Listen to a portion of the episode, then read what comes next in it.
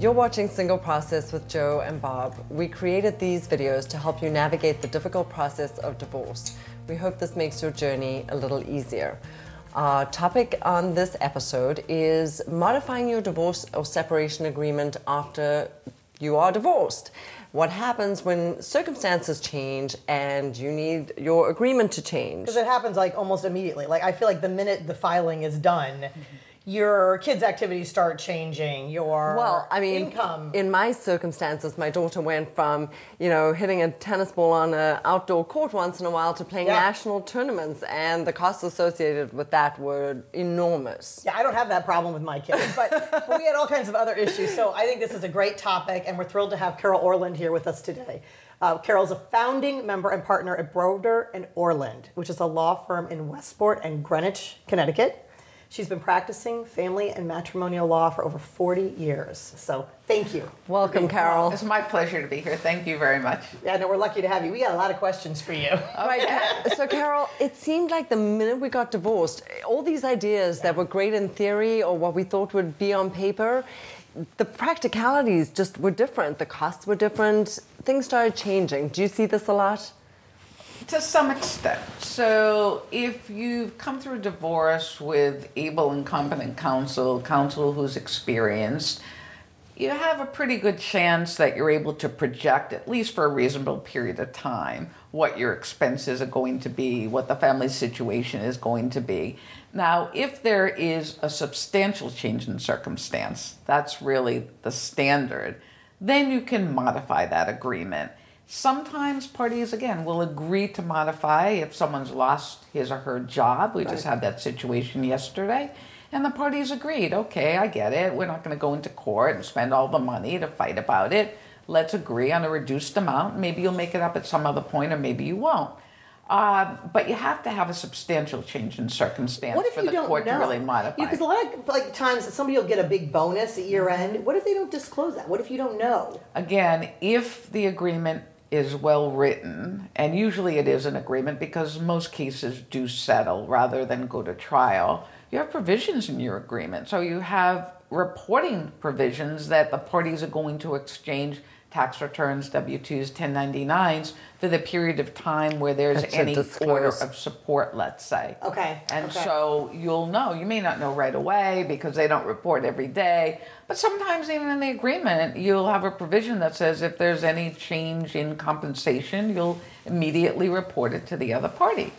Well, let's talk about a change that I've seen a lot of people go through the cohabitation provision. Mm-hmm. Can you explain what that is and why it really is something a lot of people seem to be unaware of? As, I don't even know what that sign- is. So we have a law about cohabitation, and basically that's when, usually after divorce, somebody is living with another person. Another person is living with that party. Are you talking about a romantic relationship or is it any living arrangement? Well, it's a good question. It's typically, practically speaking, a romantic relationship.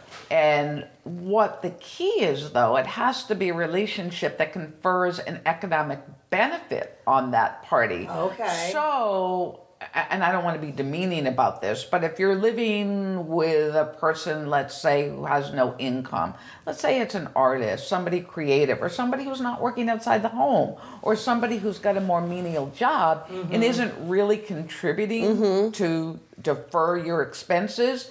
Well, most likely the support order isn't going to change. Yes, they're living together, but you're not having that economic benefit conferred. And that's really the Okay. key. but if they're sharing the costs with you, Then that can be certainly a different issue because think about it. Um, if an ex husband is paying alimony to his ex wife, and now her boyfriend is in the house and he's contributing to the costs. Her ex husband wants to be able to have a reduction or eliminate alimony. Yeah. And and very often that's equitable. That's something that should occur. So what should the client do? Should they be proactive about this and come to the attorney? Well, sometimes there's just no choice. You know, love sort of happens, right? It gets in the mm-hmm. way. So you make a decision. Am I going hope. to, Yeah. you know, have this person live with me and we're going to share finances and know that I have exposure for alimony being reduced, let's say? Sometimes you take your chances. Sometimes your ex husband just isn't that, you know, aggressive about going forward with it. Sometimes you have an agreement. Sometimes it's it's the time to say to your ex husband, you know what?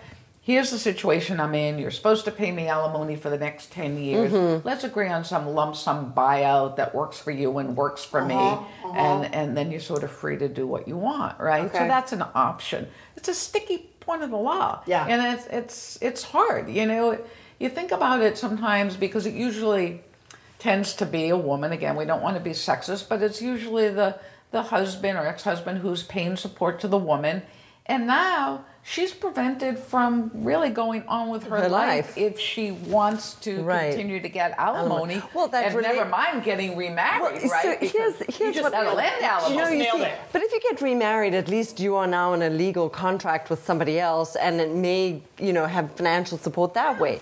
The problem is if you live with somebody, they could move out tomorrow. So eh, well, to it's reduce true, your alimony that for that. Mm-hmm. goes back and forth. You know, sometimes you file because there's cohabitation. By the time you get to court, they're no longer cohabitating. But Mm. you have to look at both sides because from the guy's point of view, it's awful. Also, he's typically been, let's say, kicked out of his home, doesn't get to see his children as, as often as he used to, paying this support. And now the ex-wife's boyfriend's living there with his Yeah, that kids, pretty right? bad. Yeah. and, Yeah. and and I see I see that. both sides. There's two sides to that There's story. two sides it's a to that story. difficult situation many times that arises, but Okay.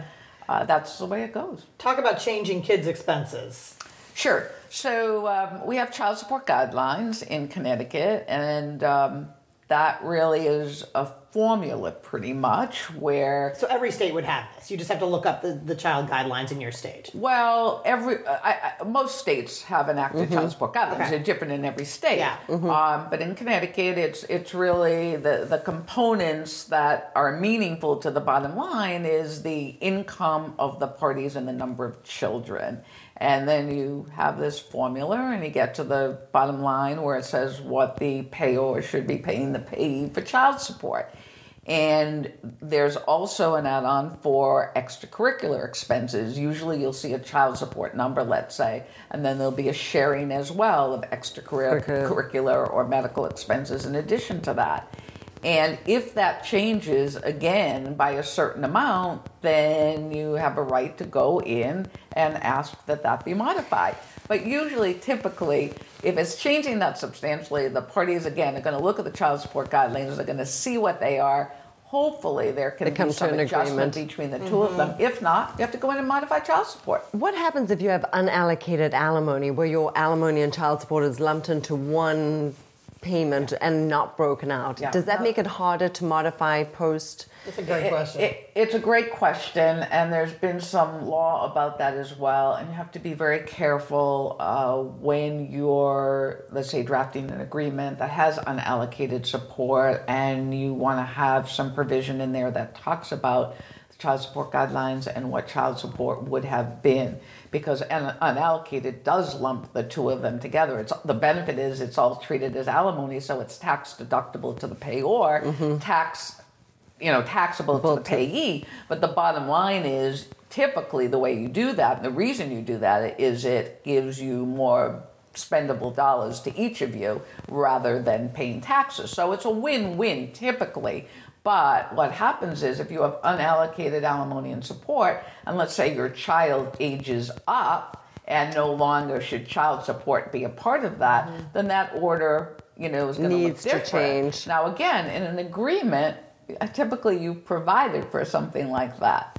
So the trick is that you really have to find and work with a lawyer who really knows what he or she is doing. We we're, we can't you know think of every everything, single sure. single possibility that's going to come down the road. But we've done this enough. We have enough experience to know what's likely to happen here. You know, what are the ages of the kids? When are they going to age up? What happens when there's no more child support? Then we get to college education, which is a whole different issue. You need to anticipate, and with somebody who knows what he or she is doing, you're going to be able to anticipate a lot better.